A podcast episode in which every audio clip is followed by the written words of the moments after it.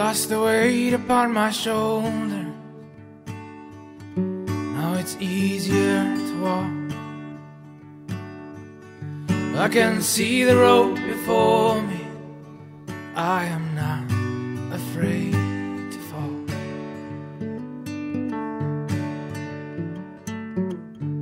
fall. All right. Hey, Happy New Year. Yeah, Happy New Year. Hope you guys had a good holiday with your families and are ready for 2024. Yeah, crazy. I it just hit me. 2024, like last night. Well, yeah. Of course, last night was New Year's. Yeah, and we got to hang out and have a party. It was really fun. It was fun with our other friends. We had a good New Year's. So. Yeah, but it's crazy. It's the New Year, so we're just excited. We have a few fun things coming our way with the podcast. Yeah, we're excited. One just kind of small change. We just are kind of updating our logo a little bit.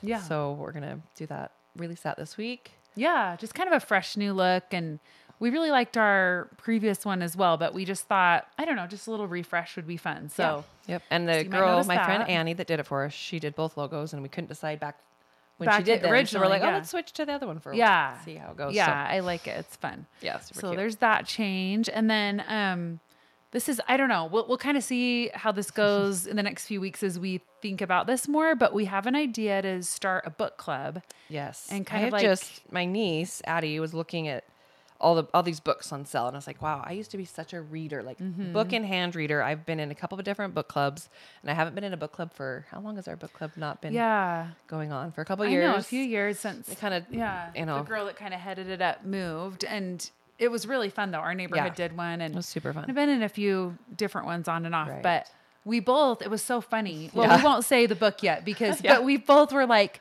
a book club would be awesome. And then, I'm reading this book. And she's like, wait, I just started reading the same exact book. Yeah. And it's funny because I do like self-help and I do fiction. Yeah. And I was like, while I just clean up and do things, I'm going to listen to a fiction book because I get lost in the book a little easier. I don't have to think. Yeah. It entertains me. And it happened to be the same exact book. Yeah. That Lindsay just started listening to. So maybe that should be our first book club. That's our sign. We'll see. Yeah. Yeah. So we thought it'd be fun to do, a Beautiful Shifts book club. I just was like, one of the things in 2024, I'm like, I want to read more. I listen to podcasts a lot. I listen to books on tape a lot, which is fine and good and a good way to do it. But I kind of want to read more books. And I also wanted to, I'm like, I just want to start a book club.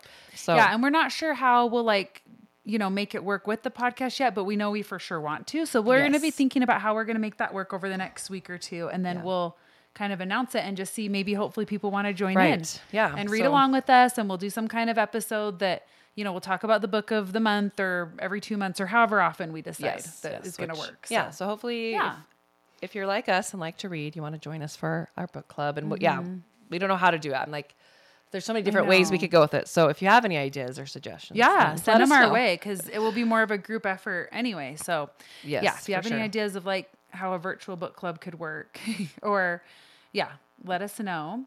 That'd be super fun. Yeah. And then thinking of the new year, one of our guests, actually Brooke Romney, our first guest, she came on and I was looking at a post that she posted on maybe New Year's Eve or something. And she said, it's a time to look back. And I think it's cool because I think sometimes we look so forward, like, okay, I'm going to change this and I'm going to do this and I'm going to do all these new goals and stuff. But I think it's also good to remember the things that you accomplished or the things you learned or the things that happened in this last year. Yeah. And she got it actually from this girl. And I think I noticed you followed. It's called About Progress. Oh, yeah. So she's kind of quoting this girl. But she says, in general, I'm more of a present and a future person. But a few years ago, About Progress taught me about the joy of looking back during this time of year. Every January, it seemed that I would write the same goals I'd written before and just feel discouraged about my lack of follow-through. Then I started following her advice, and before I made even one goal, I listed all the things I had accomplished. Some of the items were done on purpose, but most were unplanned or even forced, yet still equally incredible. I had so many things worth celebrating. This one small change made goal setting a much more enjoyable and realistic process, as I recognized all the big but mostly small ways improvement had come through the year. And then, of course, because she works with teens, with Brooke Romney, she says, do it with your teens. Help teens. Help them see all the growth and improvement that has been part of their 2023. And our friend that we were with, Stephanie, she had printed out papers for our kids to fill out or for all of us to fill out. And some of it was like, what are you proud of that you did this year? What did you learn, this last year? And then goals for the future, both. So I thought it was really cool. Yeah, I like incorporating that. And it is interesting how you can think of goals for the new year, but really until you look back on the last year, you would have never known some of those lessons that you ended up learning that you couldn't name that in the beginning of the year. So I do think that that, and just being life open, just throws things at you. So you don't really know what changes are going to happen or what things you're going to accomplish or learn until, you know, you're going through it and you're looking back. So anyway, I thought that was awesome. Yeah, that was really good. Well, thanks for sharing that. Well, so for this week, we thought we would do a re-release because there's kind of been a lot going on. Kids, anyway. Yeah, out of school. And when could we actually record something? Yeah, so we've had a little bit of a lull, but we do have some guests coming up. But we thought we would do a re-release of this episode that we had. I looked. It was actually like the first week of February. Yeah, so pretty close. So almost a year ago with Holly Wever. And we just have thought about her episode so much. We've mentioned it a lot as like, I mean, all of our episodes are favorites, but there's a few words that Holly incorporated into hers, and it made it feel like, I think she maybe even mentioned like those are words that she was working on for that going year, into 2023. Yeah. So, and she, so should we? Yeah. So I'll talk about one and you could talk about the other one. Okay. So one of them she says was, equanimity, and the definition of that is mental calmness, composure, and evenness of temper, especially in a difficult situation. Sometimes you want to go this is going to be the best year ever, but you cannot control some things that happen. Yeah. But you can, think about how you can react in those situations when they do happen. So I love that. Just the mental calmness, composure, and evenness of temper, no matter what. No matter what comes your way. And especially when you come to a difficult situation. And so I thought it was a really good way to go into it. Not that you want to go in negative, but just a way that you can prepare yourself for those things as you're going through your goals and, trying to make it a great year. Of course we all want that, and we should reach for that. But yeah. I love that. And then the other word she mentioned was impermanence, and the definition says the state of not lasting forever or not lasting a long time. Like, for example, the impermanence and fragility of life.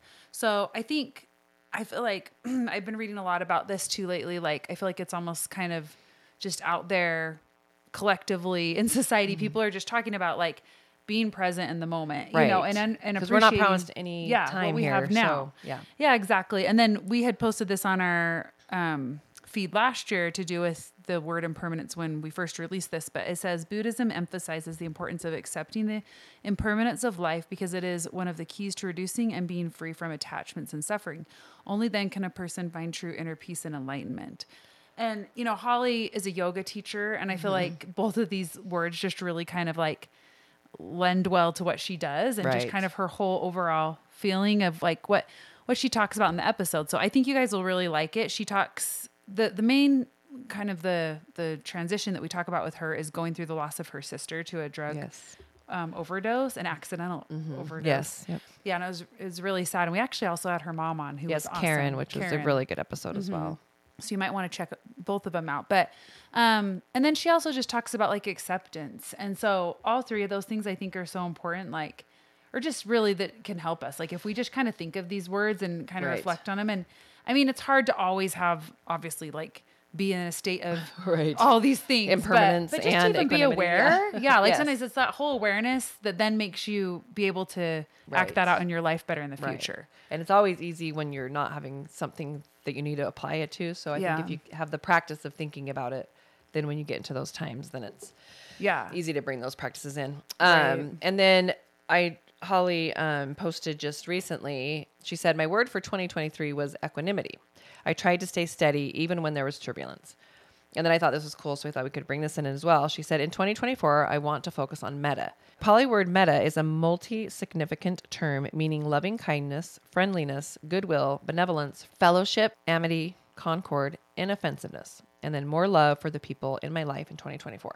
So I guess Holly is our example for going into the 2024 New Year. She just has some really thoughtful, just ways of thinking and ways of approaching, the new year. So I thought that was really great. And then there was one, just a really cool lyric that she said, and she'll say it again, but I just loved it so much that she included in her episode. It says, ring the bells that still can ring. Forget your perfect offering. There is a crack in everything. That's how the light gets in. And it's by Leonard Cohen. And she just kind of talks about how none of us are perfect. No one's perfect, but sometimes the cracks in our perfection and in our lives is how the light comes in. Yes. And I love that. Yeah. That's so true. Cool theme. A lot of times when we learn the things that are so important, it's when it's hard, and when it's dark, and so then the light can come in because we're learning and growing and you know, going through the hard things. So yeah, totally. We are excited to re-release Holly's, and we may do this a couple times throughout the year, just when we're taking breaks to be with our families, or you know, spring break or summer time or whatever it is, and then it gives you guys a chance to catch up and just re-listen, you know, listen. And even if you've listened before, I'm like, oh man, I think I'm gonna re-listen. Same, re-listen to Holly's. Yeah, and we know we have a lot of new listeners too, so hopefully this is a way we can introduce some of these. You know, we are having busy weeks and aren't able to record. We can reintroduce you to some of these guests from the past that were really awesome. So we're excited for you to hear it. Yeah, so we're excited for this year. We're excited for trying to incorporate a book club, kind of a new refresh on our logo and the guests that we have planned and some that we already have recorded. Yeah, to release. We're super excited about it. So yes, I'll leave you with one more quote that it's called Boss Babe Inc. Instagram. I don't even know if I follow it. It just kind of came up. It says, if you want 2024 to be your year, don't sit on the couch and wait for it. Go out, make a change, smile more, be excited, do new things, throw away what you've been cluttering, let go of negative people, go to bed early, wake up early, show more gratitude, do things that challenge you, be brave. It's awesome. All right. We'll leave you with that and enjoy Holly's episode. Yep. Happy New Year. Okay, welcome today to the podcast. We have a good lifelong friend that I've known forever, Holly Wever. Hi, Holly. Hi, Shantel. Hi. Thanks for being here. So Holly and I go way back. I don't even know how old we were growing up in Stansbury Park, Utah. When did you guys move there? I was 4 when we moved to Stansbury Park, and then I was 6 when I became your neighbor. Okay, so I'm just like I'm a year or two older than you. But anyway, Our moms were best friends. So yeah. Oh, cool. Yeah. I was thinking of the funny things they would do. They had a time where they would rollerblade together for their exercise. Do you remember that? There was a rollerblading phase. There was like an aerobics phase. There was an aerobics phase. There were some Lake Powell trips. There were some dinners at your house. A lot of homemade rolls. Yes. And wasn't it along with Ryan Smart's mom too? Yeah, our families kind of all knew each other in Stansbury. Yeah. Who we had an interview with, and he was on like our second episode, and he was awesome. And it was funny because on the episode, he says, you should interview Holly. Do you remember that? Yeah. Aww. So he was great. I love him. Because you helped get him started in his design. Yeah.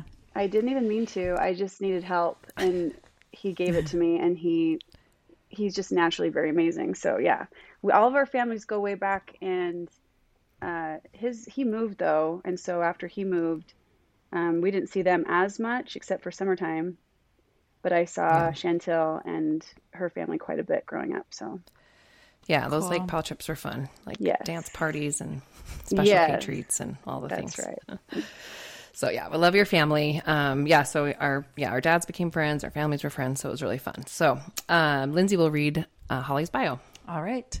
Holly Wever is a mom of 4 and wife of Todd. She was raised in Stansbury Park, Utah, where she snuck across golf courses and learned how to rig horns. After high school, she earned a bachelor's degree from Brigham Young University and spent 4 years teaching middle and high school English. That's awesome. In 2007, she graduated with a master's degree from UNLV in education administration, then gave birth to her first child a month later. Her life shifted in 2016 when her baby sister Christy died of an accidental heroin overdose at the age of 28. Her death became the catalyst for a nonprofit Holly co-founded called Second Chance 5K. Currently, Holly loves teaching and practicing yoga, eating Nutella, and spending time with her 4 kids and husband Todd. I love your bio. And I have to say, I just think, well, Ryan's a little bit like, I don't know, you guys are so funny. And so when I interviewed Ryan, and then anyway, I was like, man, that was probably really fun to work together to do your house. And then some of your like social media posts about like you and your husband's kind of relationship and your humor. Oh, so it's really funny. And obviously your mom is really funny too. Just a lot of humor. I love it. There was like growing up, we watched a lot of David Letterman and Saturday Night Live, and my husband is like easy material because he is just his own person. So that's easy. But Ryan, when he came out and we did my house, there were a lot of late nights, like crying, laughing on the floor. We are really good friends. Yeah. Oh, fun. Yeah. So that's I love it. Yeah. I just, when I think about your family, I do just kind of think about laughing, and your mom is just hilarious. She's still funny, but I talked to her the other day and she's just so great. Good friend to my mom, and yeah, awesome. So cool. Well, yeah. Do you have any like fun or interesting story or fact about yourself that you could share with us to help us get to know you a little better? Well, two things. The first thing I wanted to say was Shantel was someone I always looked up to. It's like the older girl in the neighborhood that you're like, I mean, she's driving a green Tercel. Well, that was a cute one. The hug mobile, right? We called it. And I would see her coming and going with her friends, or cute Steve Sagers. Oh yeah. Right. Yeah. Steve Sagers. Yeah. Right. And so, just growing up, I was a couple years younger than Shantel and always looked up to her a lot. So, I'm grateful for where I grew up and the people that surrounded my family. And the thing I was going to share with you guys was, I'm a yoga instructor. I'm certified to teach yoga, but I'm currently in the middle of a 300-hour certification that, will allow me to maybe be a better teacher and eventually teach people how to teach yoga. Oh, that's so cool. Yeah. So I'm in the middle of this certification, and one of our assignments was to complete a 12-hour walk. So yesterday I walked for 12 hours. Wow. You can't bring music. You had to put your phone on airplane mode. So I wasn't receiving texts. And you press start on the 12-hour walk app, and then it tells you when you're done. So that I thought, well, that's something kind of interesting that I did yesterday. That's very interesting. And you're in Vegas, so you just had a path that you... Yeah, I just walked around. I just wanted to stay safe. So I just stuck around nearby people I knew. And I did. I was alone with my thoughts for 12 hours. And I think something a lot of us lack right now is just silence. Yeah. Right. With ourselves and with our thoughts, and the ability to just think things through quietly. It's just really hard to do that. There's a lot of distractions. So it was really cool. So true. I always have an AirPod. Like I'm listening to a podcast or to music, and every once in a while I'm like, wow, I just need silence. But 12 hours I've never done. But so that's impressive. And I mean, I can imagine like a lot of times where I would have, you know, during those 12 hours, like, happy good thoughts, really sad, like even crying probably, and maybe laughing to myself, like I can't even. Yeah. Did you get bored? Like, were you just dying for it to be over, or did you find it enjoyable? Like, I'm curious. Yeah. What were the emotions and the thoughts? About 20 minutes in, it's like 6 a.m. I looked at my watch and I was like, oh my gosh, I'm 20 minutes in. I'm going to die. So I started with song lyrics. Like I was like singing Alanis Morissette's whole album, Jagged Little Pill. Like I started. Love that. I'm singing some U2 albums in my head. Like, what do I know? I'm rapping to myself. And then it did evolve into starting to process a lot of things. Mostly grief came up, and grief is not always surrounded. It's not always about death, right? It's just loss of what you thought would be. And so grief comes up. Processing that, it's almost like I was able to empty. I described it to my kids as, picture a trash can that's like overflowing, and it's like I was able to take out the trash. That's how it felt. Yeah. Empty those thoughts. And so the time did start to pass once I was processing a lot of different things that have happened and letting things go. And I did cry a little bit, and I talked to myself a lot. I'm like, are people like, what? Why is she still walking? I don't know. I saw her hours ago. Yeah. She's still going. Yeah. She's so going. Yeah. Yeah. So did you take like a backpack of like food and water? Yeah, I had a pack. I kept it full of all kinds of things to eat. And then I would take little breaks and sit down and stretch and eat and journal. And that's kind of what they asked us to do. So. Wow, that is actually really cool. We could probably all use something similar to that in our lives. Doesn't have to be 12 really hours. Cool. What if you took out the trash, 1 hour? Yeah, and take out the trash. Just silence, you know. That's interesting. And so interesting that you just did it yesterday. Yeah. That is cool. So, and what are the ages of your kids? I don't know. We didn't talk about that in the bio. Right now, my oldest is Lennon. He's 15. And Larry is 13. Ruby is 10. And Tommy is 8. Oh, wow. That's like the same as me. I have a 15-year-old, 13, and then 8-year-old twins. So. Oh, you too? We just line right up. Yep. Yeah. Twin girls or boys? Boy, girl. One of each. Oh, yeah. Wow, that's really cool. Yeah. Yeah, but that's neat. Okay. I love to like get the vision for the kids asking you the questions and yeah. Anyway, that's cool. Helpful. Yeah. And then we talked about that we grew up in Stansbury Park, but do you want to talk about maybe your family dynamics and maybe some of your hobbies or things you did growing up in Stansbury? You did mention running across the golf course, which is just part of living in Stansbury. Like it is. I mean, my friends lived across the golf course when the pool was across from us. So all summer long, it was back and forth to the pool, to my friends' houses. Over the lake was on the other side too. So yeah, it was so funny. Like, yeah, that is definitely part of growing up in Stansbury. Now that I'm an adult, I'm like, they must have hated us, these golfers. Oh, I'm sure the golfers yelling at us. Golf course. Yeah. Yeah, but that was just the quickest way to get to the other side of Stansbury Park. And so a lot of running across the golf course. Horn rigging is something we did in high school. Did you do that, Shantel? No, I was like, what the heck's horn rigging? I don't even know what that is. I missed that. I tell friends they're not country unless they know how to rig a horn. And it's just going around when you're bored on a Friday night and checking car doors to see one that's open. Now it probably wouldn't work. Everyone, and you just get, a broomstick or something that's long enough. And if the door's open, you put it against the driver's seat and then you put it against the horn. Oh, and then you run. Oh my gosh. And it just hilarious. Keeps honking. Oh, that's funny. That's just okay, I had no clue what that was. I know, I was picturing like a cow. That's what I'm thinking. I'm like, is she like roping like cows or something? I know, I was like, did you hang out in Erda more than Stansbury? I know, right? I had a few Erda boyfriends, but no, it was that's horn rigging. It's just good, clean fun, you guys. Our kids need more of that. Now, though, they'd probably get in trouble.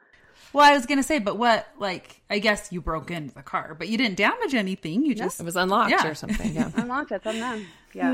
No, but I loved growing up there. We were there. My dad, neither of my parents were from the area, which made us different, right? A lot of families had generations. Yeah, both my parents were from the area. Yeah, so we were definitely transplants, and my dad was a chemical engineer for the government, and he... received a job offer out of college to work at the Dugway Proving Grounds. So he and my mom found a place for us to live in Stansbury, and he commuted a long distance every day. Yeah, that's pretty far. Yeah, it was a far for him. So it's where we grew up. The people of Stansbury Park are still, I consider, our family. Just the community and the way they wrap their arms around you when you need it. I'll always love that place. A lot. Yeah, it was a great place to grow up. That's cool. Yeah. And so did you live there all through like graduation of high school and everything? I did. And when I went to college, my mom ended up relocating to Provo to be closer to family. When I was 16, the summer of before my junior year, my dad traveled a lot for work and he was on a business trip and was transferring flights in LAX. And he dropped of a massive heart attack. He was 43. Oh. And when I think about that, like my husband's 45. And so when I picture him being this age that we are, it's really shocking to me how young he was when I look back. Wow. He was diabetic. And so this heart attack really, really did a lot of damage to his heart. So we got a phone call. We thought maybe it was a diabetic situation. And the next morning, it was kind of like a phone call saying to my mom, you need to come out to LA. So she went out there and he ended up losing his kidney function. His liver was failing. There were a lot of things that suddenly went wrong. And we really came close to losing my dad. So yeah, that summer, my mom was pretty much gone. She was in LA with him and he was fighting for his life. And so I became, we had family that would come out and help us, which I'm so grateful for when I look back. I'm like, they all had things they needed to do. But I was 16, so I was working full time. I remember I was mowing the lawn, and then I was trying to get the twins to practice. My sisters are twins to practice piano. I'm the oldest. And so it's like I remember trying to just keep it all together for everyone. But yeah, that reminds me, actually. My mom went out there with your mom for part of it to be with your mom. I think about that a lot because my mom, it was he was in Inglewood, California, and it was a lot of sitting and waiting. And so I think about that a lot, like with my friendships now, it's like when something like that happens, who gets on a plane and comes out and sits with you. And it's like, those are your people. Mm-hmm. Your mom and Janine both came out and sat with my mom during one of the darkest times that she was having. So yeah, friends like that are just so valuable. Yeah. I loved them, the three of them together. Yeah, me too. So did he recover? Like, I mean, was he able to still function all right and everything after that? Or yeah, it was miraculous. I got a call at work saying, you need to get on a flight with your siblings and go say goodbye to your dad. Like, it got really bad. My brother was on a 50-mile hike for scouts, and my uncles hiked the hike until they got to him. And they chartered a plane, someone's plane, and to get him to LA. And we went in and said goodbye to my dad. We had 11 doctors tell us that was it. And that's when I think about our community. I remember our church got together like on a Tuesday night, and they held like a fast with prayer. It's just specified from like just directed at my family and my dad. And he made it through that night that he wasn't supposed to make it through. And it's like, who knows why, and who knows what was happening, but the doctors were all shocked the next day when he was still alive, and his vitals were even better. So he ended up making it through the summer. He had a 6 bypass open heart surgery at the end of the summer. They took, I believe, like the veins from his legs and then used them to open up his heart. And so my dad, who was healthy before he left, he was playing tennis. We made sugar cookies the night before he left. Came home a few months later with a walker and on oxygen. Mm. And so it was a huge, huge change for our family. I loved your dad. Like, I felt like he just loved music. And so there's certain songs or certain artists that make me think of your dad. And I also have a couple songs I play on the piano that I don't know why, but I can remember him being there and he wanted me to play a song for him.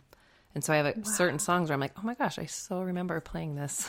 Oh, that's cool. For your dad. So that makes me so happy. He was definitely a quirky guy, but he loved music, passed that on to all of us. All of us love music. And he lived for another 13 years, which really was like borrowed time. We were really lucky that he was able to, he became a grandpa. I married Todd, and we had our first 2 boys, and he was able to be grandpa, which is like the coolest thing, before he passed away in 2010. So, yeah. Yeah, he was awesome. Loved him. Yeah. For sure. All right, and then now you're in Vegas, or like Summerlin, right? Yep. We've been here for almost 20 years.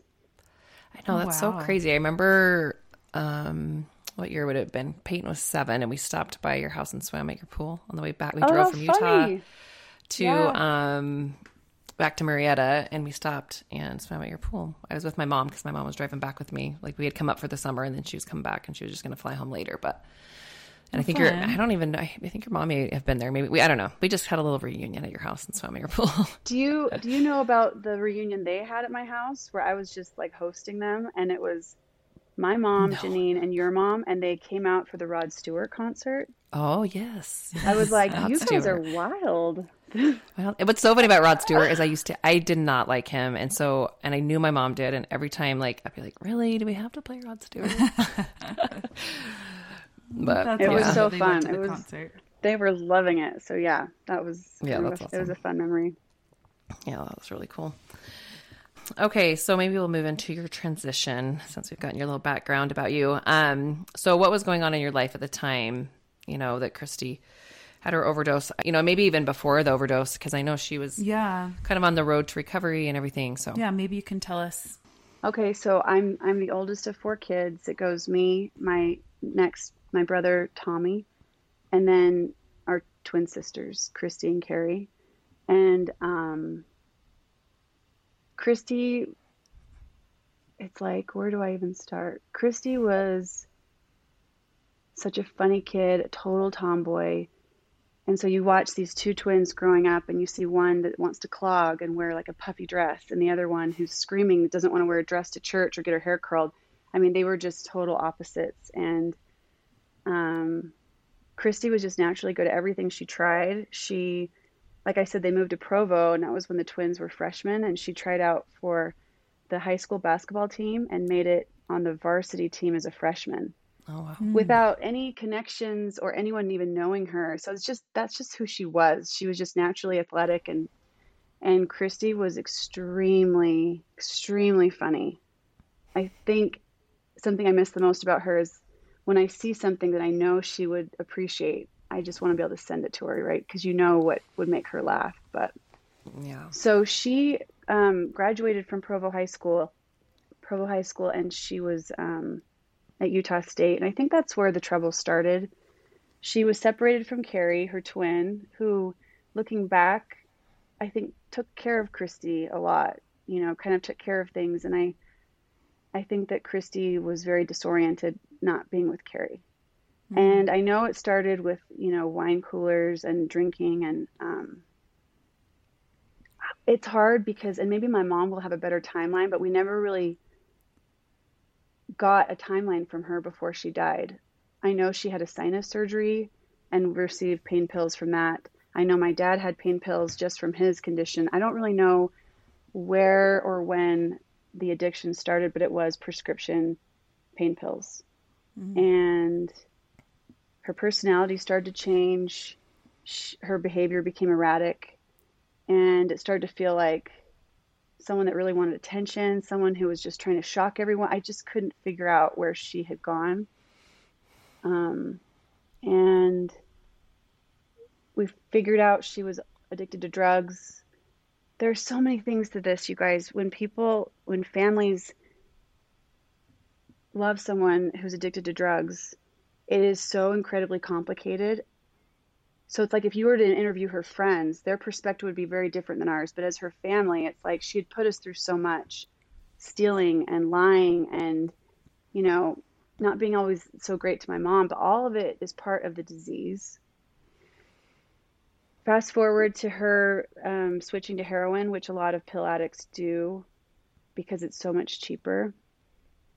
And she went to rehab, finished her time there.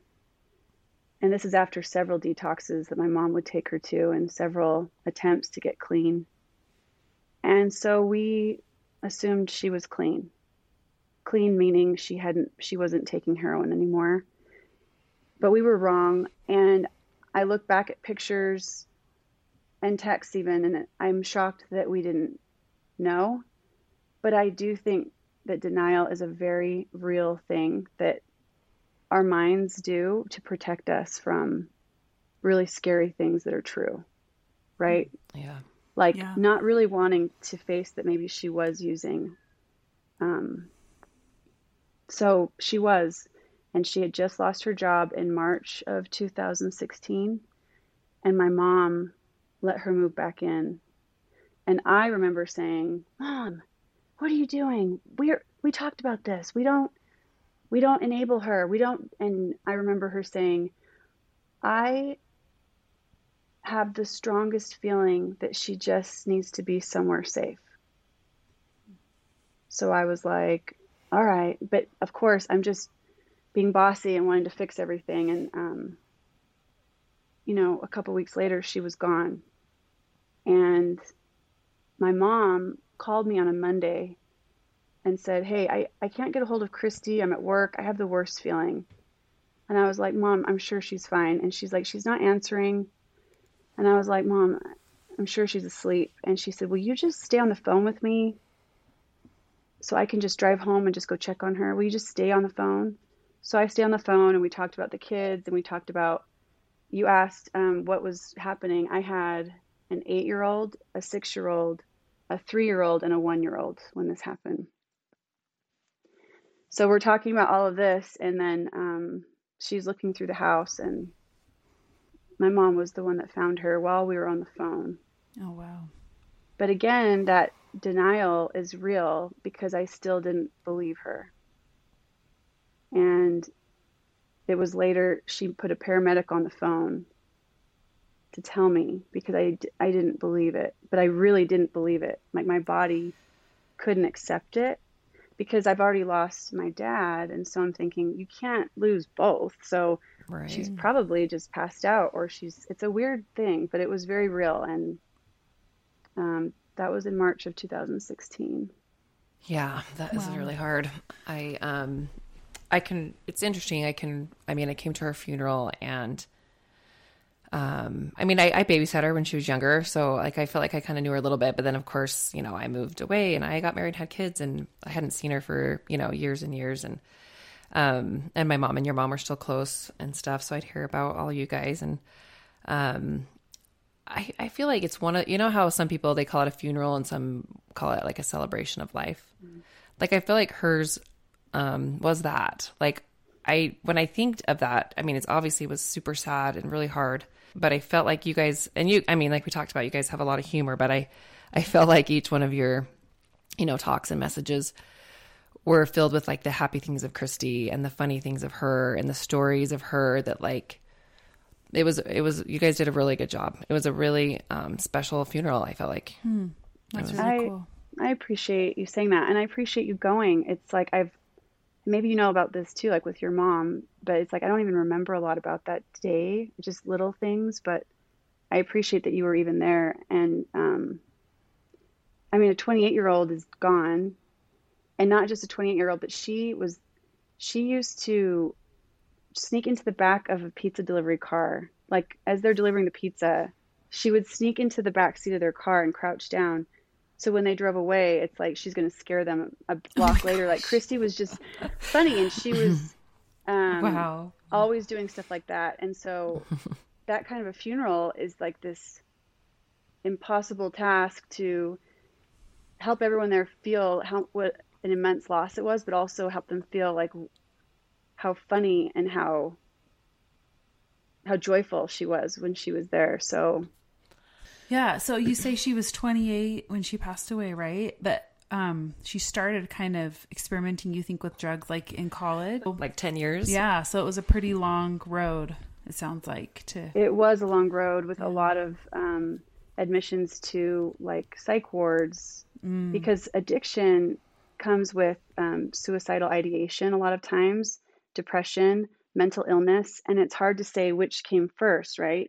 Is someone depressed so they take drugs, or is someone taking drugs and then they become, I mean, I really don't know. I'm not an expert on it, but I do know what we saw, and it was a very, very lost little girl, and she came out to us and told us that she was gay probably like early 20s.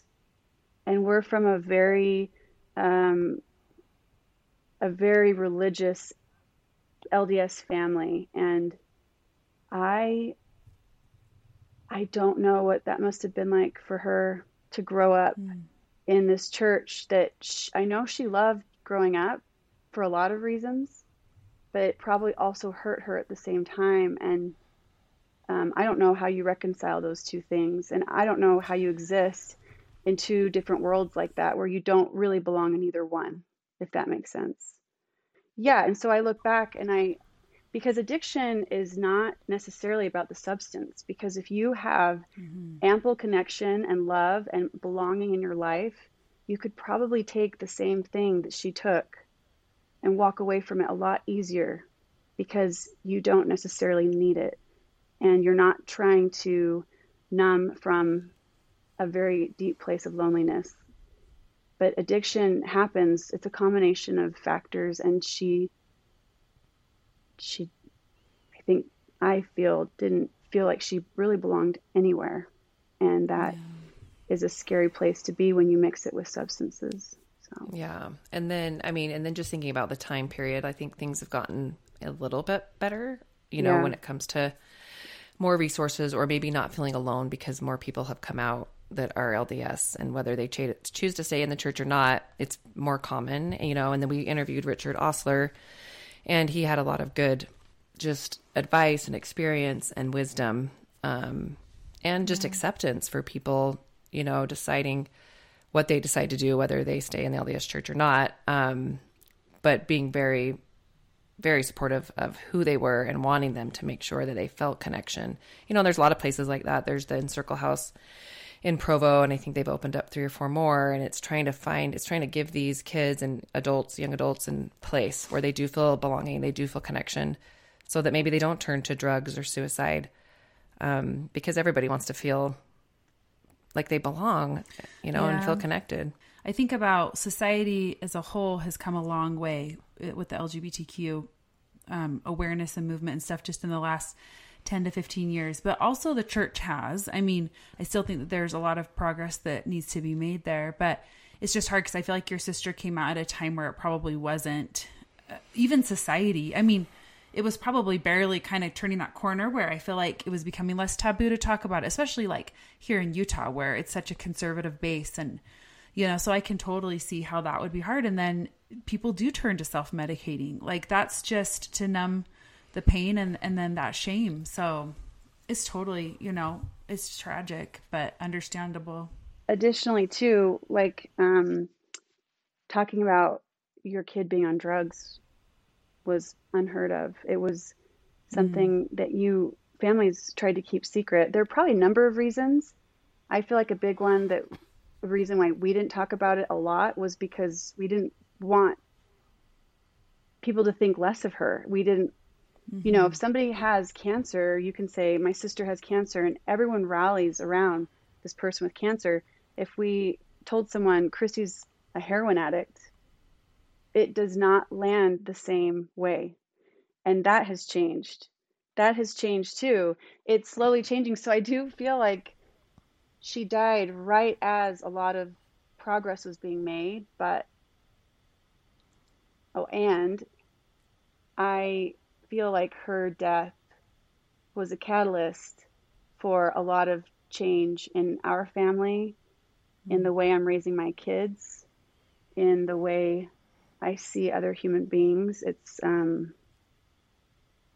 It's completely changed the lenses that I'm viewing life through. So yeah, and that's kind of what you hope with any, you know, tragedy and anything that's hard, that there, you know, you don't want to say there's a reason that she died. I have a hard time with that, reason for hard things, but if you can, find a way to grow and to help others, and obviously that's what you're doing is.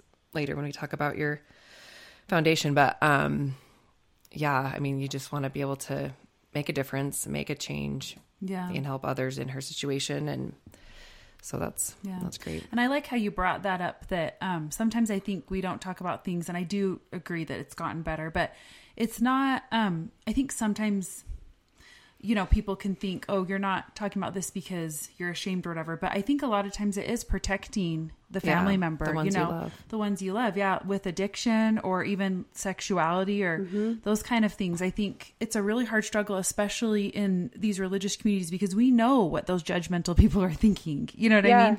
I've had both in my family. I've had an addiction and a close family member, LGBTQ. So I can totally relate. And, it's hard because you want to be more open and you want to like tell people a little bit, but then also, you know, that they're going to judge them and that's not fair. So you kind of want to protect, but that contributes to the cycle. So I'm just grateful there are these voices, you know, like Richard Osler and many others in the community that are starting to break down the stigmas, and you know, just by getting on here and sharing, and I'm sure all the other things that you've shared with your foundation and everything. So yeah, I appreciate you brought that up. One of our first interviews was, not my sister Carrie, but a different Carrie, and not your sister Carrie, but she was an addict, and she talks about you know, being in rehab and losing her family. It was really good. It was so great to have her perspective, because I have family members that, you know, have been addicts. I have friends, but I had never like gone really deep.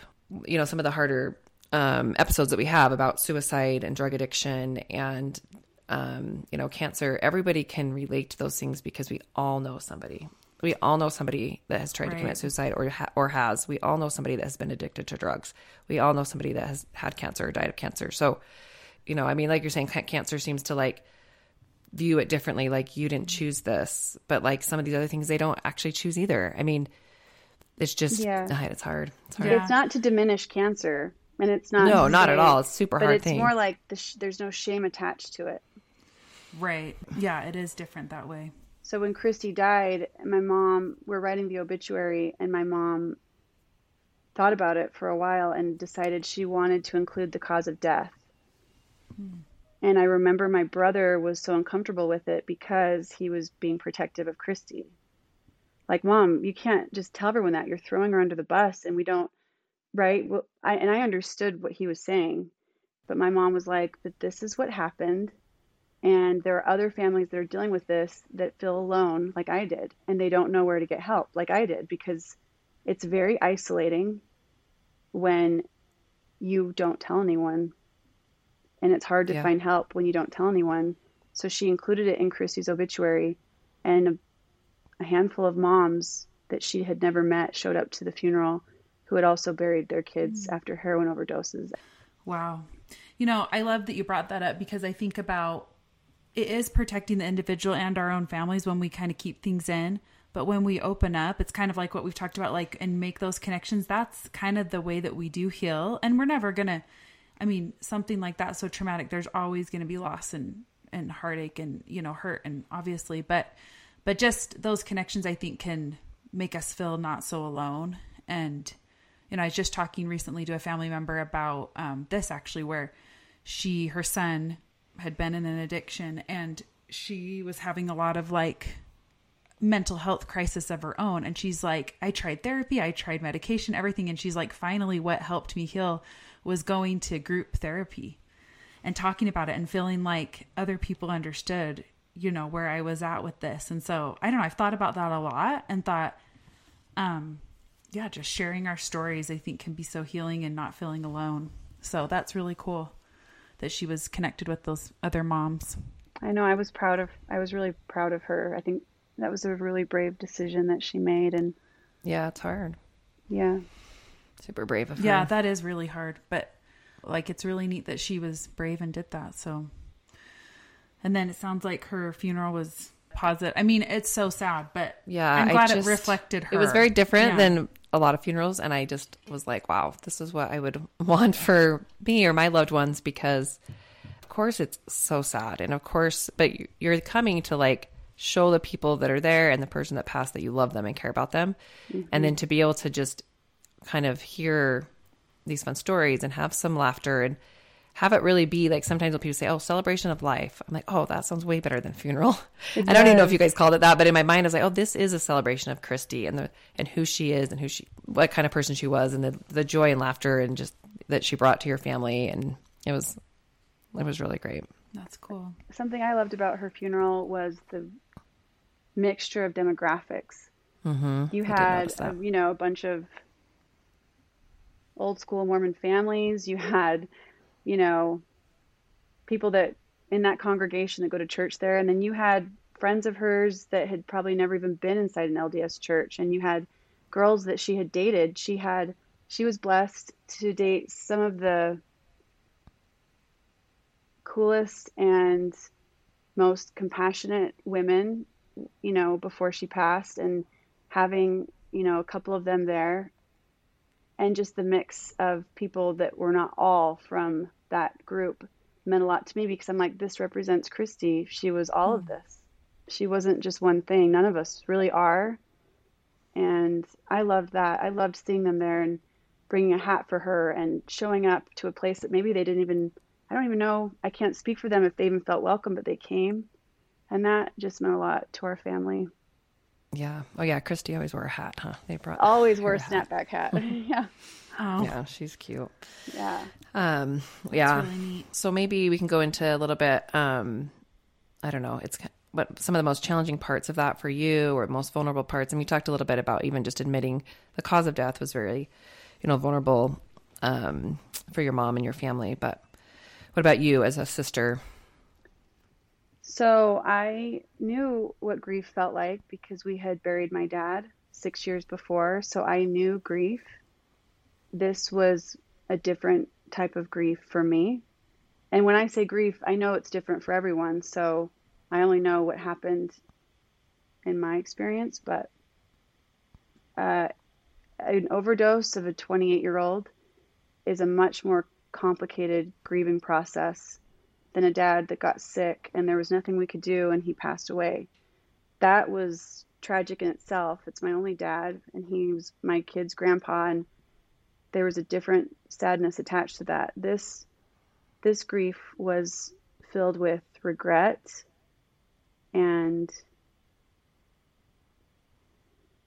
regret, like really intense regret, which I've decided is, I think, maybe the worst feeling. Yeah. Mm. Like you could have stopped it or changed it or helped her. I was convinced for a couple of years that it was my fault because she had reached out to me over the years many times. And even one time said, Holly, I think I'm addicted to drugs. I don't know. It's like 3 a.m. And I was like, Christy, go back to bed. And now that I've spent more time with people in recovery, it's a very big deal when someone admits that they need help. And I didn't understand. I did not understand. I remember her and I staying up one night late, and she was trying to explain to me why addiction was a disease. And I kept saying, no, it's not. It's a choice. It's not. It's a choice. I had very black and white thinking. And I even said to her, I didn't choose to take heroin, so I'm not addicted to it. You chose to take heroin, so now you're always going to be addicted to it. I mean, logically, that makes sense, right? And I was wrong. I was so wrong. And it's not until you're looking at somebody in a casket and you realize how wrong you had been and how many times she had tried to explain it. And all I could remember was me giving her advice. You know what you should do? You should sign up for a triathlon. Maybe if you get involved and you start exercising, you can replace that with this. I had no clue what I was talking about. And that regret was very haunting, really haunting. And I mean, it goes on. The list is so long of things, but like, why didn't we know that she was on drugs? I saw her the weekend before she died. Why didn't I pick her up and put her in my car and take her to a rehab? Why did I drive away? Why did I walk away? You know, I mean, it goes on. Yeah. It's very similar to, you know, the feelings when someone commits suicide. I mean, you feel like I could have done this. I could have said this. And it's just so hard to not have those thoughts, I'm sure. Well, anything that feels preventable, any death that feels preventable, you're really looking at yourself. At least I was, you know, and I finally was sitting in a session with a therapist, a really good therapist I found after she died. And she said something to the effect of, so you're that powerful. And I was like, what do you mean? She's like, you're just so powerful that you could have prevented this whole thing from happening because you're just that powerful. And I was like, oh. And she's like, you're not. Right. Yeah. I had this stranger actually. And, we were doing my sister's interview, and hers is about suicide because she tried to commit suicide in high school. And I mentioned this in her episode, but my Uber driver, he's like, oh, what are you doing today? Cause I had to drop my car off. And I was like, oh, I'm actually starting a podcast. And oh, what's it about? And he had just lost his, brother to suicide. And he said that exact thing to me. He goes, I spent months blaming myself. I should have he invited me to dinner or something. Like there was just all these little things. I should have gone to dinner with him. I should have invited him to my house. I should have. And he said the same thing. It was, someone told me, what makes you think you're so amazing and powerful that you could have stopped somebody? Oh, that kind of hurts. But like at the same time, it makes sense. And it does take maybe the regret and the blame off of you, because who knows if you would have done all those things you think you should have done, this still could have happened, but you can't know that.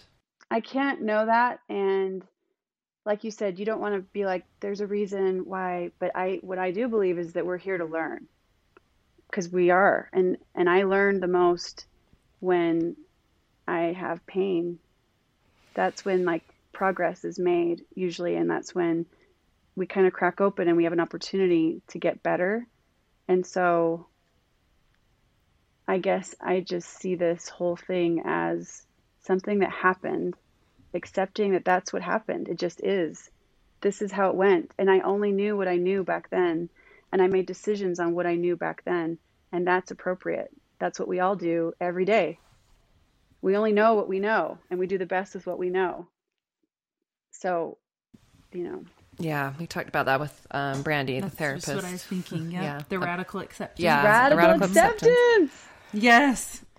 Yeah. It was really good. And I actually, as as I was listening back to that episode, because it just came out today, I could tell that I could see myself not saying anything for a minute because I think I was processing it in my brain. Like, whoa, okay, I'm finally on. It was kind of like the way that she explained it to me in that I almost said session, in that episode really made sense. But it's like sometimes having to accept these things that we would normally never accept under any other circumstance. But that is the way forward. And just to, I don't know. I thought it was really good. Yeah. And then she kind of, I think part of it, or maybe before and after, we also talked about giving our past self grace because we didn't know what we didn't know. And we learn and we grow, and we're not that person because we've learned and grown. So you can't be blaming that, yourself back in your past. So, yeah. Yeah. So how did you, I'm sure that you still have moments of going back to that place of having some regret. I mean, it's probably hard not to, but what was it, that therapy, that session, and with that therapist that kind of helped you start to move out of that trap that you were in your mind for those couple of years, or how were you able to move forward from that? It was a combination of things, but it was a lot of therapy sessions, processing the same thing over and over again. And I even have done some EMDR. Have you guys ever done that? Yeah, I haven't, but I've heard of it. Mm-hmm. Yeah, I've done some of that to let go of all these things I was carrying around that A, aren't going to bring her back, and B, they're not serving me at all in my life. They're not helping my family. They're not helping my marriage. They're not helping my mental health. So why am I choosing to carry this around? But it did take a lot of time. And I almost feel like, so you mentioned Second Chance. I almost feel like starting Second Chance was part of my way to say I'm sorry, honestly, like in the beginning. Yeah. I felt like I owed her so much. We were close. I was like a mom to her. My mom worked, and she was like my little baby, and I felt responsible for her, and I did feel like I let her down. But her year anniversary was approaching, and after she died, I reached out to my good friend, Jenny Slade, and she comes from a family of 5 girls, also an LDS family here in Las Vegas. Her dad was a stake president for a long time. Everybody here knows them. They've been here for a long time, and they lost 2 daughters to overdose. Oh, so just picture that, like 5 girls down to 3. And burying 2 daughters about 3 years apart, I believe, to the same thing. And so I reached out to Jenny because I'm like, nobody else knows what this is like. And I asked, I'm like, could we talk? Could I come over? I wonder if there's something we could do for Christy's anniversary to just try to do something. So we need to do something. And I went over to their house, and we were just talking, and I was like, I know I like to exercise and it makes me feel better. And I know that there's walks for Alzheimer's, there's walks for diabetes and breast cancer, but where's the event for people and families that are affected by addiction? Like, where is the event that cheers on people who are dealing with this alone? And so we talked about a 5K, and and her dad was in the kitchen. I remember him saying, well, it sounds like you guys want to give people second chances. And we were like, well, that's such a good idea. And so we're like, Second Chance 5K, because we were both talking about our regrets and how we wish our families could have a second chance and do it again, but we can't. But there are a lot of families out there who can, and there are a lot of people out there that are still struggling with addiction, and if they have breath, then they have another chance. And so that discussion led to him saying, what about Second Chance 5K? And it sort of just took on its own life. I really can't take credit for much that happened after that. I had this idea, and I took it to them. And then they're the Schlotters is her maiden name. The Schlotter family knows how to take something and make it unbelievable, and make it beautiful, and and get people to show up because they're just gifted that way. And so I'm thinking, let's just get a table and throw some bananas on it, and I'll have a boom box, and we'll play music. And they're like, oh no, we're going to get t-shirts. We're going to get a DJ. We're going to get sponsors. We're going to And it's like they took it, and with all these gifts that they have and all the pain that they've had losing their two sisters and their daughter, it became something. And we planned it in a month. The first 5K we planned, we did it in a month, which is so funny. Crazy. And we had sponsors, and we raised $15,000 just by people showing up, buying T-shirts and donating. And that's how it started. Wow, that's cool. And how many years ago was that when you started it? Our first race was in 2017. Oh, wow. So this year will be our fifth in-person race, but we lost a couple years to COVID. We did virtual events. So we've become our own nonprofit now. I had no idea what a nightmare that is. So anyone that has a nonprofit, it's like, just hug them, pat them on the back, and tell them they're doing a good job. I bet. You want to do a good thing, but it's like, I don't know. I'm not a professional when it comes to addiction, recovery, nonprofits, but you start to realize that when you start something and doors just keep opening, you just have to keep walking through that next door and see what's there. Yeah. And I feel like when you put something out there and you start the process, then doors open, like people are, I have a DJ you can use. I have, I have a connection to someone that makes T-shirts or whatever, like some, things like kind of fall into place when you just put it out there, especially when you're trying to help people. So that's neat. So you do it there in Vegas. Is that? Yeah. So we do it every March. That was Christy's anniversary, and her birthday is in March. Which also I should mention, her twin, Carrie, my sister. I really don't know what this has been like for her. I don't know what it would be like to have a twin and still have that same birthday. And now there's an event right around my birthday about your twin that passed away. I mean, it's a lot, right? And I think it's important to mention Carrie and the special loss that she's had, and that how we still have this event every year that is kind of a reminder, but it's also this really beautiful thing. Like, sometimes I'm standing there at these 5Ks that have grown so much. I think we had between 800 and 1,000 people at our last event, and a lot of them were in recovery. Like, our first event was a lot of Summerlin families. They look just like me, and they have their cute strollers and their kids and their good life, and they're there to help, and I appreciate them. They are the reason we were able to start this, but this last event was our friends, and then also a large showing from the recovery community. People coming from the other side of town, people jumping off buses, people who got off bus stops and then walked 3 miles to get to this. I mean, people who are 2 days sober, 1 day sober, have been homeless. It's a very humbling thing. And to stand there and to see all these people together and think, this wouldn't have happened if Christy hadn't passed away, and if Amber and Leah, their sisters, hadn't passed away. It's a very touching experience. And it's, Yeah. I'm sure you've met all kinds of different people and learned from them and connected with them that you would never otherwise. Yeah. I think that's neat to think about, the people that attend that are in recovery themselves or have been addicts, like, for them to be able to go to an event like that and see all the support that's there for them, like kind of the invisible support that they don't probably know about when they're in the depths of recovery, and it's so hard. But I'm sure it's something that like buoys them up and helps them feel like they can stick with their recovery, So I think that's probably a huge inspiration. It's really cool. And then a comfort for the families. And like you said, it's a way to honor her memory. And so that's just a lot of neat things wrapped up into that event.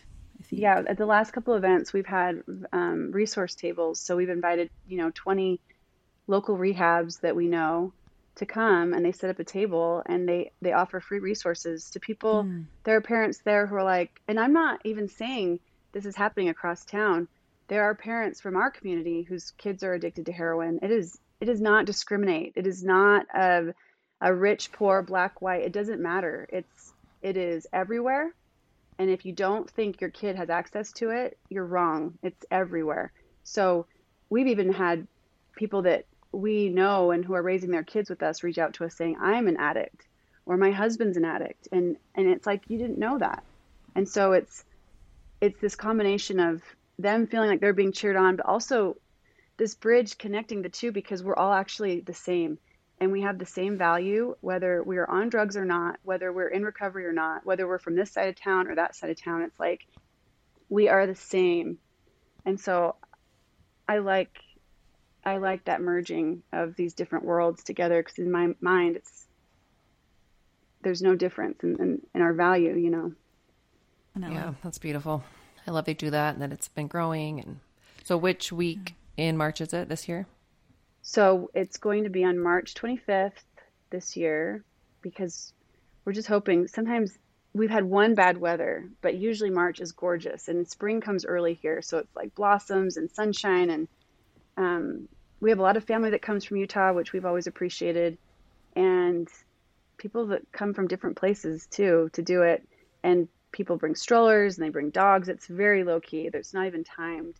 It's just walking, running, biking this loop nearby our house. And the local elementary school has let us use their campus each year. We have food trucks, we have a DJ, resource tables, and usually a message or a speaker, someone from the recovery community, just to educate and again, help spread the message that we are trying to eliminate the shame that surrounds addiction. And we've also learned firsthand that the opposite of addiction is not sobriety, but the opposite of addiction is connection. And it's important, and it's really hard, because addiction is a very naturally isolating disease for a lot of reasons. So we're trying to connect. And the money that we raise, we've sort of evolved into, we thought we would offer scholarships, but sometimes you could raise money for one person and you hand it to them. And now there's a lot of pressure on that one person. You better use this and you better get better, you know, and statistically it probably won't happen the first time. So we've decided to sort of partner with a different organization each year and highlight them for the year, let our community know what they do, who they are, and the money for that year goes towards them to help them with what they're doing. Oh, that's a great idea. Yeah. Like an organization that's involved in addiction recovery and those type of things. Mm-hmm. That's awesome, to help support them. That's really cool. I was thinking about, when you were saying, you know, I think that's so good that you have resources there available, because thinking about people that might come, I mean, you never know, like you could connect someone with a therapist. Sometimes just like making the phone call to the therapist, or even finding someone that you click with. And sometimes it's hard to tell just by like visiting a website. So you never know who you might be connecting with, that they just are finding the help that they finally need. Totally. So that's super cool. And then I liked how you brought up that we're all the same. Like that's something that we talked with Carrie about in our, the woman that was addicted to prescription medication.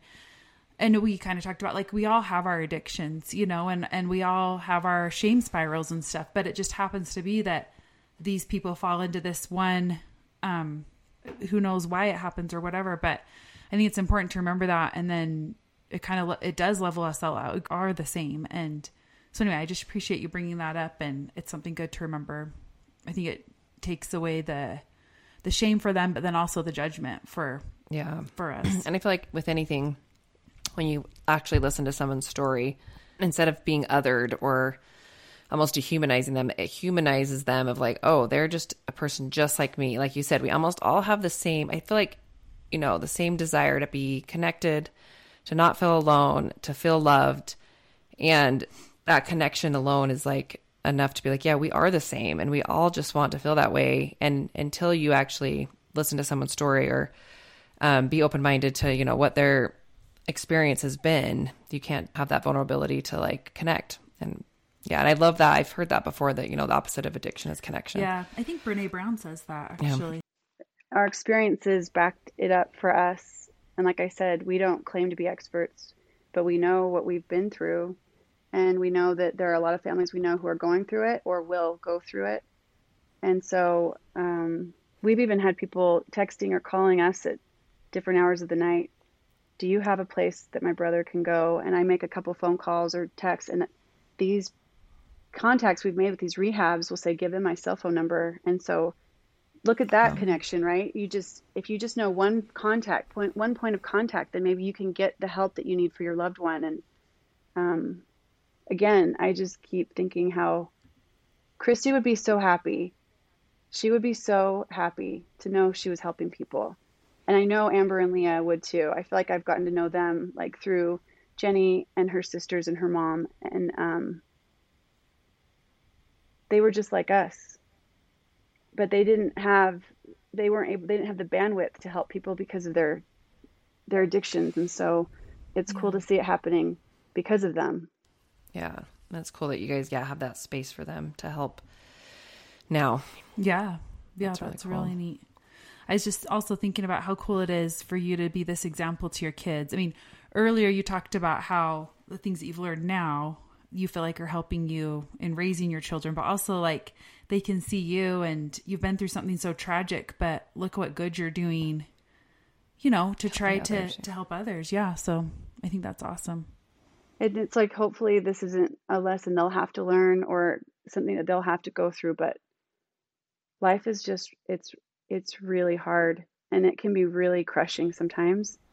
And so you always have a choice. You know, I could just stay in bed and pull the covers over my head. And I've had plenty of days like that. Or maybe I could get up and I could do a little bit better today than I did yesterday. Or maybe I could try to, once I feel a little better, help somebody else out. And so, yeah, I hope my kids are learning that. And if anything, I hope my kids are just learning empathy for other people, and especially people they don't understand and experiences that they haven't had, and never feeling like they're better than someone because they don't live on the street or it's almost like I grew up thinking that I was so good because I was who I was, and I was not. I was born into a family that loved me. I was born into a safe community. All those things were gifted to me, right? I didn't earn any of them. So right. I want my kids to understand that. And I mean, I was able to take Lennon into the tunnels. There are tunnels that run underneath Las Vegas, and they're drainage tunnels for flooding, but they're filled with homeless community. There's 1,500 people living there, and the majority of them are addicted to drugs. Mm-hmm. And so the organization we partnered with this year was called Shine a Light. They literally go into the tunnels every Saturday morning and they shine lights in the tunnels and say, we're here. Who's in here? Who needs a sandwich? Who needs a flashlight? Who needs tampons? And people come out of the tunnels and they give them resources and blankets and coats. And their goal is to keep these people alive until they're ready to accept help. And they offer the help. Are you ready to come out tonight? You ready to come out today? And they use their names. And the men that started Shine a Light used to live in the tunnels. Wow, so that's where they were. And for different reasons, they were able to get out and get clean. And so now they're doing that. And so I was able to take my oldest with me on Christmas Eve and take him into the tunnels and show him, this is their Christmas Eve. And you know what yours is going to look like. Like, it's important. That's a good lesson. Got a little emotional.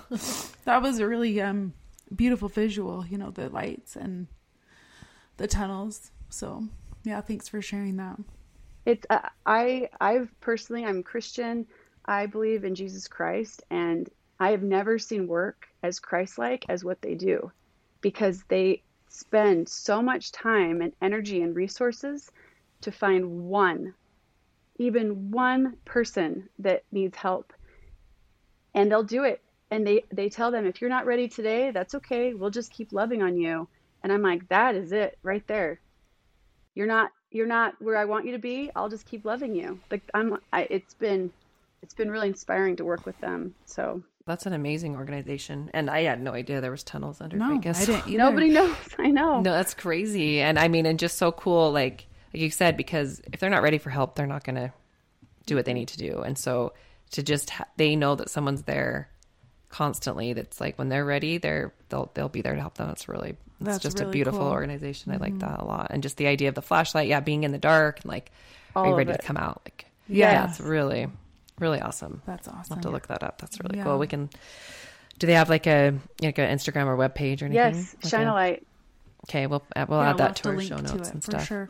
They're amazing, and they've been huge supporters of ours. So it's just that's really cool. Yeah, I love following your the page, the your 5K page, and just seeing the cool things like the food drives and all the different things you get involved with, and the different people that you guys meet because of this and help because of it. And it's really inspiring and awesome. It's really cool. Cool. That's Amy. Again, none of this is really me. I am good at bossing people around, but Jenny's sisters, Amy and Allie, and her mom, their mom, Linda, they just make everything so good and help get the message across to the people that we know. So I'm glad that you enjoy it. I'll make sure she hears that. That's really great. Yeah. Maybe you can, I feel like you've shared so much already with wisdom and perspectives. Is there anything else you want to share, any life perspectives or lessons or advice you could offer to others listening? Yeah. So I'm just going to say it one more time. I'm not an expert on addiction or recovery. I don't even know what it feels like to be on that side of things. I just know what I've learned, losing Christy, and then the things I've learned through Second Chance.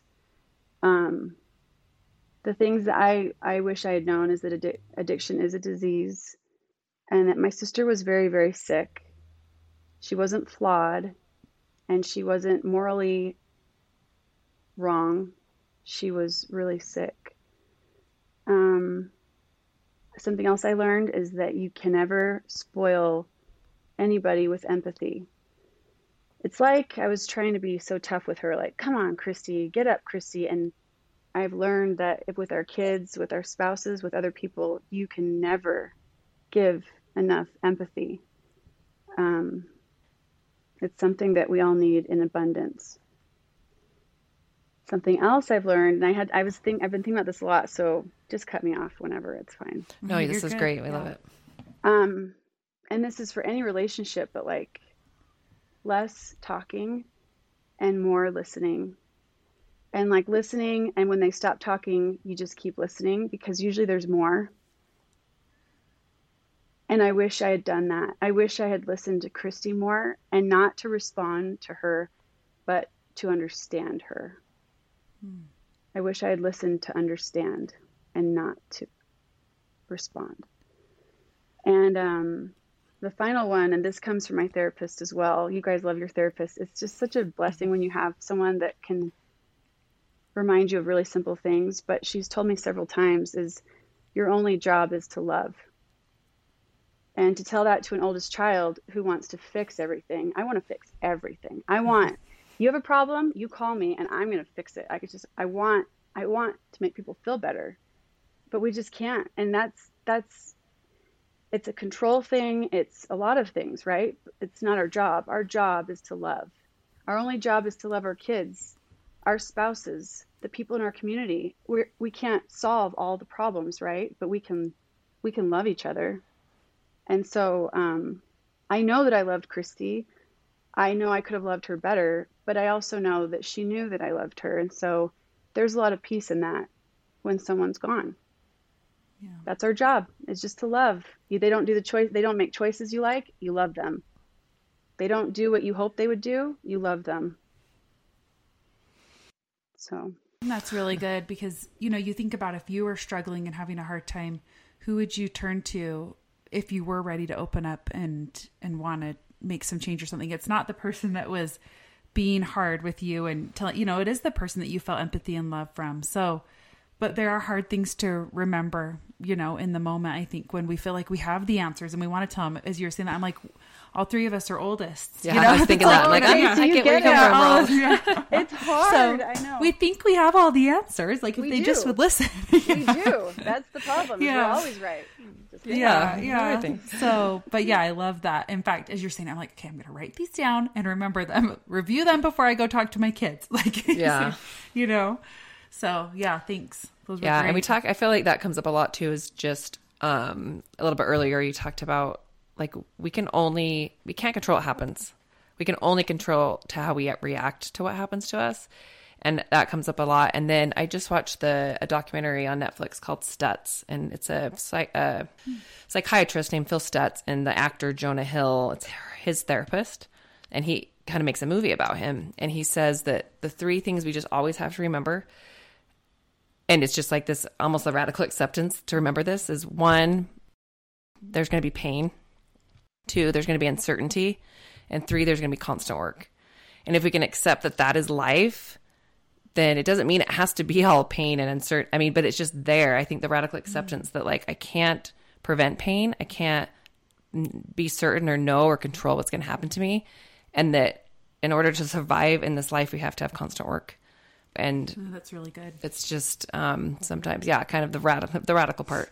Like, wow, okay, that is actually true. I think sometimes we want to pretend it's not. We want to pretend that life is supposed to be easy and joyful, and we can have all the trips we want and the house we want and the perfect kids we want. And we all know that's not reality, but yet I think we still sometimes live that way for some reason. But I like the simplicity of, you know, how you wrapped up in the end is just like love. I mean, we're not there to control. We're not there to, we just, if we love people, it can be the biggest type of change. No, I agree with everything you're saying. And in yoga, I mean, Buddha, I think, said that life is pain, that is part of what life is. It is pain, but suffering is optional, right? And so pain will come, but, you know, how much we choose to dwell on it, how much we choose to focus on it, how much we then take it to then, or create joy from it it's up to us. And so, you know, there's a lot of power in that. We have a lot more power than we think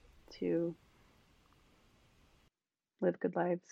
I think it's kind of a mindset shift too for a lot of us, like the culture that we grew up in. I think it's kind of Western culture, but also probably even more so LDS culture. Like, if you do all these right things, you'll be happy, you know, and kind of that whole thing. And it kind of goes against maybe our conditioning even to just accept that life is painful and life is hard, but we can still do good things with it and find the joy, like you're saying. So yeah. And I like that idea of you can choose to keep suffering. Like, yeah, there's going to be pain, but it's our choice. If we, like, you know, said, don't get out of bed or don't move forward, that's our choice. Which really comes back to the acceptance. Yeah, exactly. Like, if you choose to accept it, then you can move through it and kind of move past it. But if we don't accept it and resist, then we're just going to find ourselves in it over and over. So, and that is suffering. I mean, we've all been there where I'm like, I'm just going to go ahead and hit my head against the wall another day with the same stuff. And it's for what? Yeah. That's so true. Yeah. Well, I've loved everything you've said. It's been really great. Yeah, really good. Awesome. Yeah. Do you have a favorite quote or maybe something that you say to yourself to kind of, we've had a few guests share something like that, or maybe something from an outside source that you'd like to share? I do. One of my favorite quotes I found right after Christy died, and it was hopeful to me. It's lyrics from Leonard Cohen. And he says, ring the bells that still can ring. Forget your perfect offering. There is a crack in everything. That's how the light gets in. And it, I still remember when I read it and I thought, I love that. It gave me the chills. Yeah. Right. And ring the bells that still can ring means enjoy the joy that's still in front of you. Ring the bells that still can ring, and forget being perfect. Forget that perfect life that you thought you were supposed to create. Forget your perfect offering. There's a crack in everything, in every person, in every family, in every relationship. There are cracks, but that is how the light gets in. And whatever light is to you, whether it's God or it's, you know, something else that's beautiful, it's like it doesn't get in unless there's a crack. And so these hard things in life we're supposed to crack and let light come in and enter us and make us better. So that's something that has really stayed with me, and I love it a lot. Wow. Yeah. I've never heard that, but I love it. I'm so glad you shared it. That was good. Yeah, that was really good. Thanks. Well, yeah, as a wrap up, what we like to ask, how do you find beauty in life after going through this transition? It's like people who take my yoga class, if they listen to this, they'll be like, here she goes again. Cause I say a lot of the same things, but 2 words that came to my mind are 2 of my favorite words, which are impermanence and equanimity. And impermanence means that no feeling is final.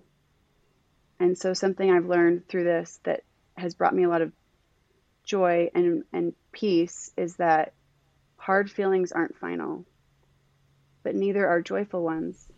So it's allowing yourself to feel all of it, right? Instead of trying to run from the hard stuff and just in search of the good stuff, it's accepting whatever you're feeling right now and knowing it's not there to stay. So impermanence, and then equanimity. This is my goal for 2023. And equanimity is a state of balance and peace inside, no matter what your external circumstances are. So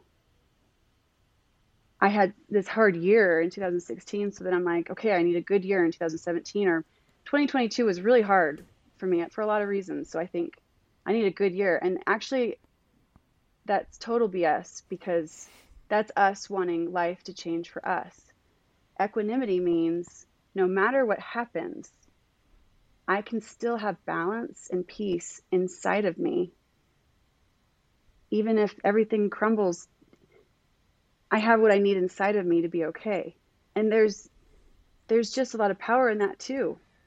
It's the opposite of a victim mentality. It's like, no matter what happens, I'm okay. And we all have access to that because we were all built to do hard things. So instead of hoping that 2023 is like easy, I am going to practice equanimity. I like that. You don't hear that word much, but no. I think it's a really great word. I didn't even know what it meant until you told us. So I'm really grateful that you did. You guys need to take my yoga class. You need I know. We need to come to Vegas. We should. That would be so fun. Those are two lessons, though, that I've learned, that it creates more beauty because we're not waiting for life to make us happy. Yeah. Yeah. No, that's awesome. I love that. And that's different than anything we've heard from another guest. So I really like that. There you go. I like words. I'm a word nerd. So I'm going to have that be my 2023 word of the year. Equanimity. Yeah. It's a theme instead of like, I want to run 20 miles a week. It's like, it's a theme. It's a continuous practice. Yeah. So it's an everyday practice. Yeah. Well, and then it can go into so many different areas of your life too. Like every area. Balance. Yeah. Yeah. Totally. Cool. That's really good. I wanted to just go back. So you were talking about just listening and I remember when my mom was going through a hard time and I just wasn't really sure. We didn't really know what her diagnosis was. And I called you because I wanted to maybe get a hold of your mom, or I knew my mom needed something, because anytime people were around, she kind of, it like helped her. It buoyed her up. It made her, you could tell she even like her, she looked, her countenance was different. So having people around was really helpful. But I remember I called you and you were at Todd's reunion.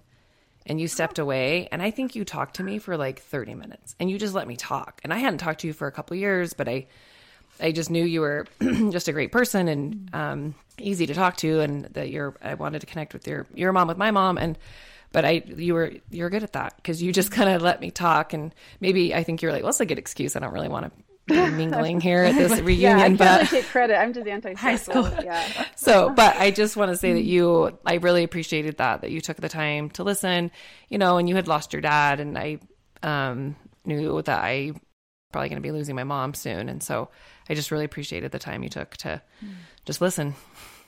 And that was awesome. That's really cool. That's funny. I don't even remember that. I have the worst memory, but I'm glad that I listened to you. It was quite a few years ago, but yeah, that would have been a while ago. But also, you are like an extension of your mom, and your mom means a lot to me. So I've just have always really loved you guys, and I've appreciated the love that she always showed me and my family and my mom. Like, I would really do anything for you guys, and so yeah, we're grateful to have you. Like, just lifelong, neighbors, friends, and it really was just a cool friendship with our families, and had some good memories for sure. That's cool. Kind of the people you just knew would be there for you no matter what. So right. It's neat that your mom's fostered that kind of friendship, that now is going into the next generation, and it's really cool. Yes. They're really cool, amazing women. So yeah. And of course, I just feel like there's always laughter around. So that was, it always helps. Yes. It always helps. Rod Stewart concerts. And yeah.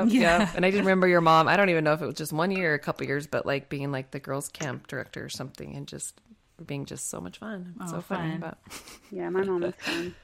Yeah, she's great. We're excited. So yeah, we're interviewing her next week, so that'll be fun. Good. Kind of get her perspective on this same thing and some of her transitions. So maybe you could tell our listeners the Instagram account and maybe the one, the Shine the Light account, and we'll also link this in our show notes. So. Yeah.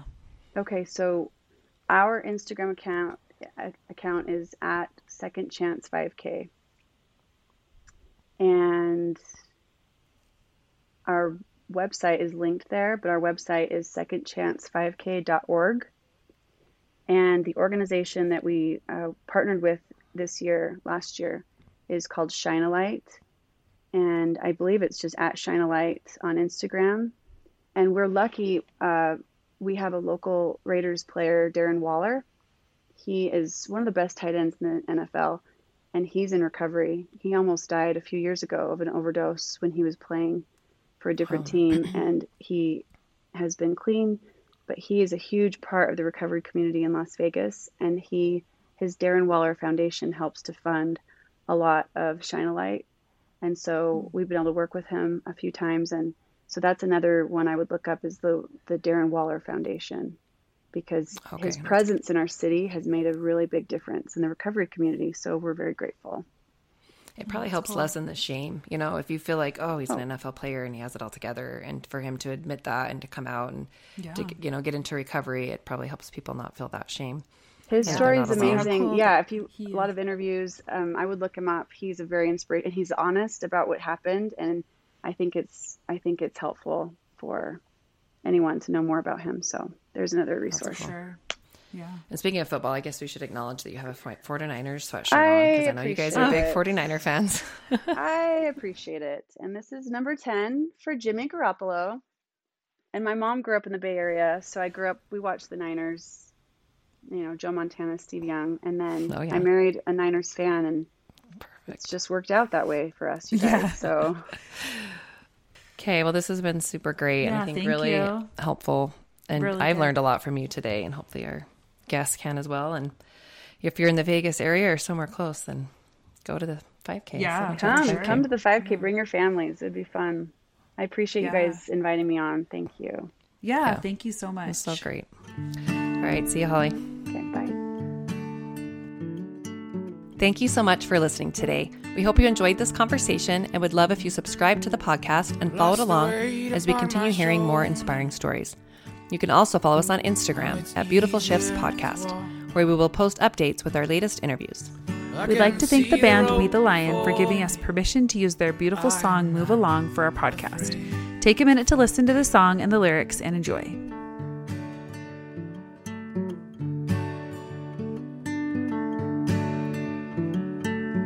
I find a way to know myself. All my thoughts are mine again, and begin to understand where to go. Now it's time to move along. Now it's time to move along. Take this journey as my own.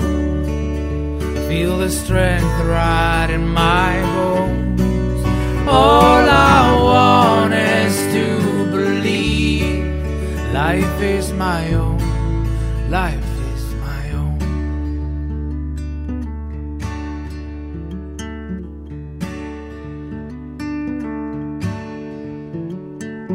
I'll start again, the mind is free now. I can feel the truth in me. I'll take a chance, I won't be wrong. Yes, now it's time